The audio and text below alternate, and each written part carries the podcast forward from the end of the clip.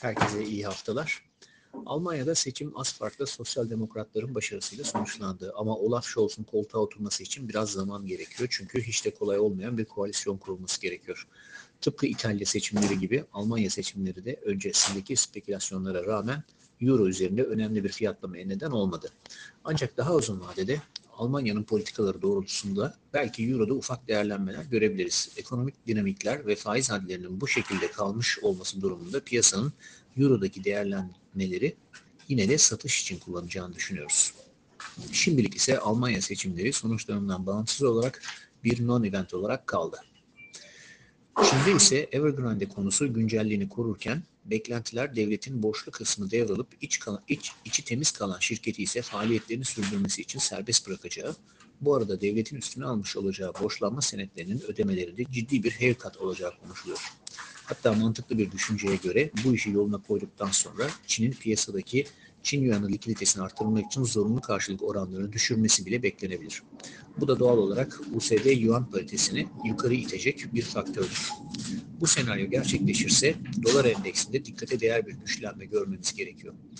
Zaten Çin yuan grafiğindeki Bollinger bantlarına baktığımızda uzun süredir bant genişliğinin çok düşük seviyelerde olduğunu ve volatil bir ortamın yaklaştığını görebiliriz. Opsiyon piyasasında ise Smile net bir şekilde kol tarafa doğru eğilmiş durumda. Veri takvimine baktığımızda bu hafta nispeten zayıf. Amerika'da Amerika'da Cuma günü gelecek ISM'ler, Avrupa'da TÜFE, İngiltere'de ise PMI verileri dışında önemli bir veri görünmüyor. Bu sabah piyasada ise Asya endekslerinde karışık seyir hakim. Amerikan vadelileri ise %0.5'e yakın artıda geçiyor. Tahvil piyasasında ise Amerikan getirileri e, %1.45'teki ara hedefi gördükten sonra beklenen şekilde geri geliyor. Bu sabah %1.44.50 seviyesinden geçen 10 yıllık getirilerde %1.37-35 bölgesine kadar geri çekilme görebiliriz. Ancak sonrasında %1.80 bölgesine kadar uzanacak bir rally beklentimiz devam ediyor. Enerji kompleksine baktığımızda daha önce özellikle Avrupa'da kendisini daha güçlü gösteren enerji krizi nedeniyle petrol ve doğalgaz fiyatlarının hızlıca yükseldiğini görüyoruz. WTI petrol 73 doları kırdıktan sonra zaten yukarı gideceğinin işaretini vermişti. Bu gidişata göre 77-78 dolar arasını görecek gibi gözüküyor. Enerji hisseleri de benzer şekilde güçlü bir rally ile 3 günde %9 yükselerek 100 günlük hareketli ortalamaya kadar geldi. Burayı da kırdığında önünde yine %9'luk bir marj için ufuk açılmış olacak. Bu nedenle petrol hisselerinde geri çekilmelerde veya geri çekilmeden yukarı devam ederse pozisyon alınabileceğini düşünüyoruz. Doğalgaz ise bitmeyen enerji ihtiyacı nedeniyle yükselmeye devam ediyor. 3 günde %12 yükselerek yine şaşırtmadı. Benzer şekilde doğalgaz ETF'i BOIL'de kontratlardaki performansı yansıtıyor.